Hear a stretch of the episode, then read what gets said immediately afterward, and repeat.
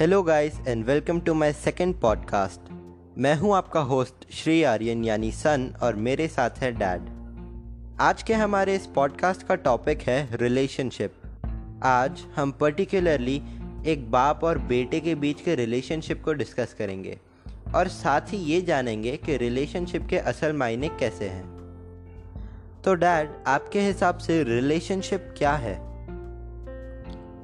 Relationship सामान्य व्यवहार है दो लोगों के बीच में। यानी रिलेशनशिप में कोई ब्लड रिलेशन होने की ज़रूरत नहीं, दो दोस्तों के भी बीच में संबंध यानी रिलेशन हो सकता है।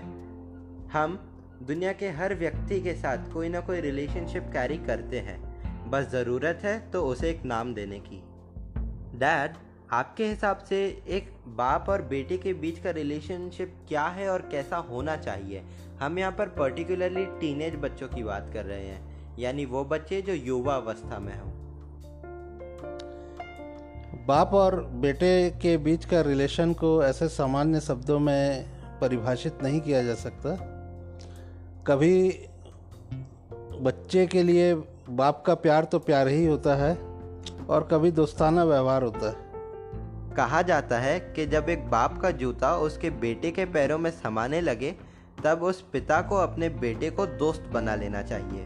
क्या आप इस बात से एग्री करते हैं? हाँ ये एक समझदारी वाली बात है। यानी जब बेटे का पाव पिता के जूतों में फिट होता है यानी वो धीरे धीरे बड़ा होता है यानी उसकी एडल्टिंग की प्रोसेस स्टार्ट होती है। पापा आपका एडल्टिंग को लेकर क्या ख्याल है? याद रखिएगा, इस वक्त आपको जवाब एक पिता के तौर पे देना है, एक दोस्त के तौर पर नहीं। और साथ ही हमें ये भी बताइए कि एडल्टिंग में पेरेंट्स का क्या रोल होता है अपने बच्चों के प्रति?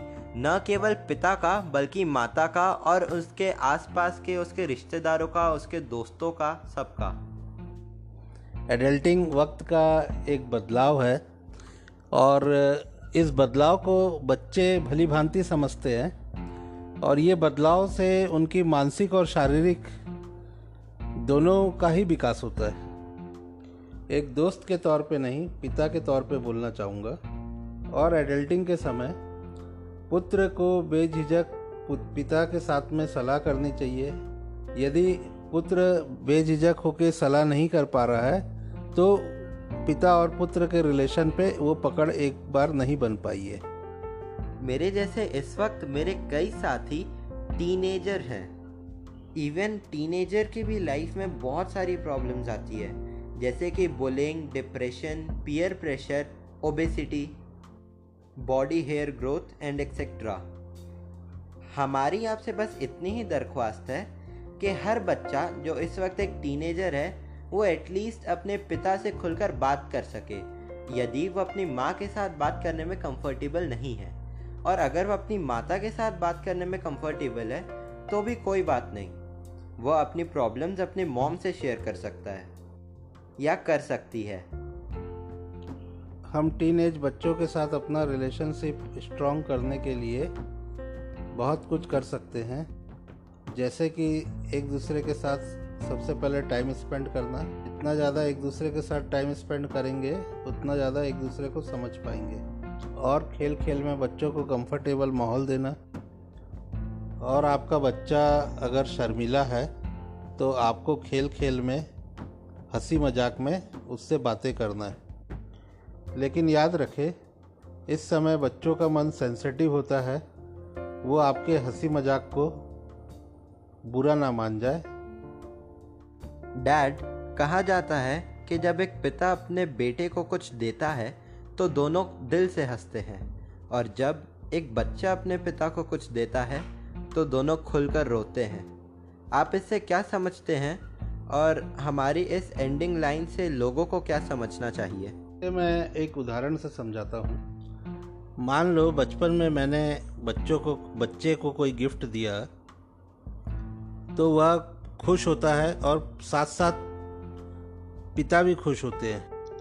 लेकिन उम्र के दूसरे दौर पे जब वक्त ऐसा आता है कि पुत्र पिता को गिफ्ट देता है, उस समय पुत्र और पिता दोनों के ही आँखों में खुशी के आँसू होते हैं। लेकिन उम्र के एक पड़ाव के बाद जब पुत्र अपने पिता को कोई गिफ्ट देता है, तब पुत्र खुशी से रो पड़ता है क्योंकि उसने अपने कर्म और धर्म को पूरा किया। उसी वक्त पिता भी खुशी के आँसू रो पड़ते हैं, लेकिन ये खुशी के आँसू उन्हें यह महसूस करवाते हैं कि उन्होंने सही परवरिश दी थी जब बच्चा युवा अवस्था में था। इन्हीं बातों के साथ मैं श्री आर्यन आज के इस टॉपिक को विराम देता हूँ। हमारा ये टॉपिक रिलेशनशिप आपको कैसा लगा, हमें इंस्टाग्राम पर कमेंट करके ज़रूर बताएँ। इंस्टाग्राम पर हमारे आईडी का नाम है डैड सन एंड मेच्योरिटी हमारा आज का ये एपिसोड स्पेशल है। वो इसलिए क्योंकि इसमें जो रिलेशनशिप की बात कही गई है, वो न केवल एक पिता पुत्र के बीच में बनाई जा सकती है, बल्कि एक माँ और बेटे के भी बीच में बनाई जा सकती है। जब माता पिता अपने बच्चे की परवरिश करने के लिए संघर्ष करते हैं, तब उन्हें ये चीज़ कभी भी नहीं जतानी चाहिए अपने बच्चों को कि वह कितना संघर्ष कर रहे हैं। हालाँकि बच्चा ये बात धीरे धीरे युवा अवस्था पार करते करते समझ ही जाता है। याद रखें, आप अपने बच्चे से एक ही बार में ओपन होकर अपने कंडीशन या अपना संघर्ष डिस्कस नहीं कर सकते, क्योंकि बच्चे युवा अवस्था में सेंसिटिव होते हैं, उन्हें भी समझने का वक्त चाहिए। आपको धीरे धीरे कुछ समय लेते हुए कुछ दिनों में अपना संघर्ष ओपन करना है, ताकि बच्चे आपके संघर्ष की वैल्यू समझ सके। उनके अंदर का बचपना ख़त्म हो और वो मेच्योर हो। धन्यवाद।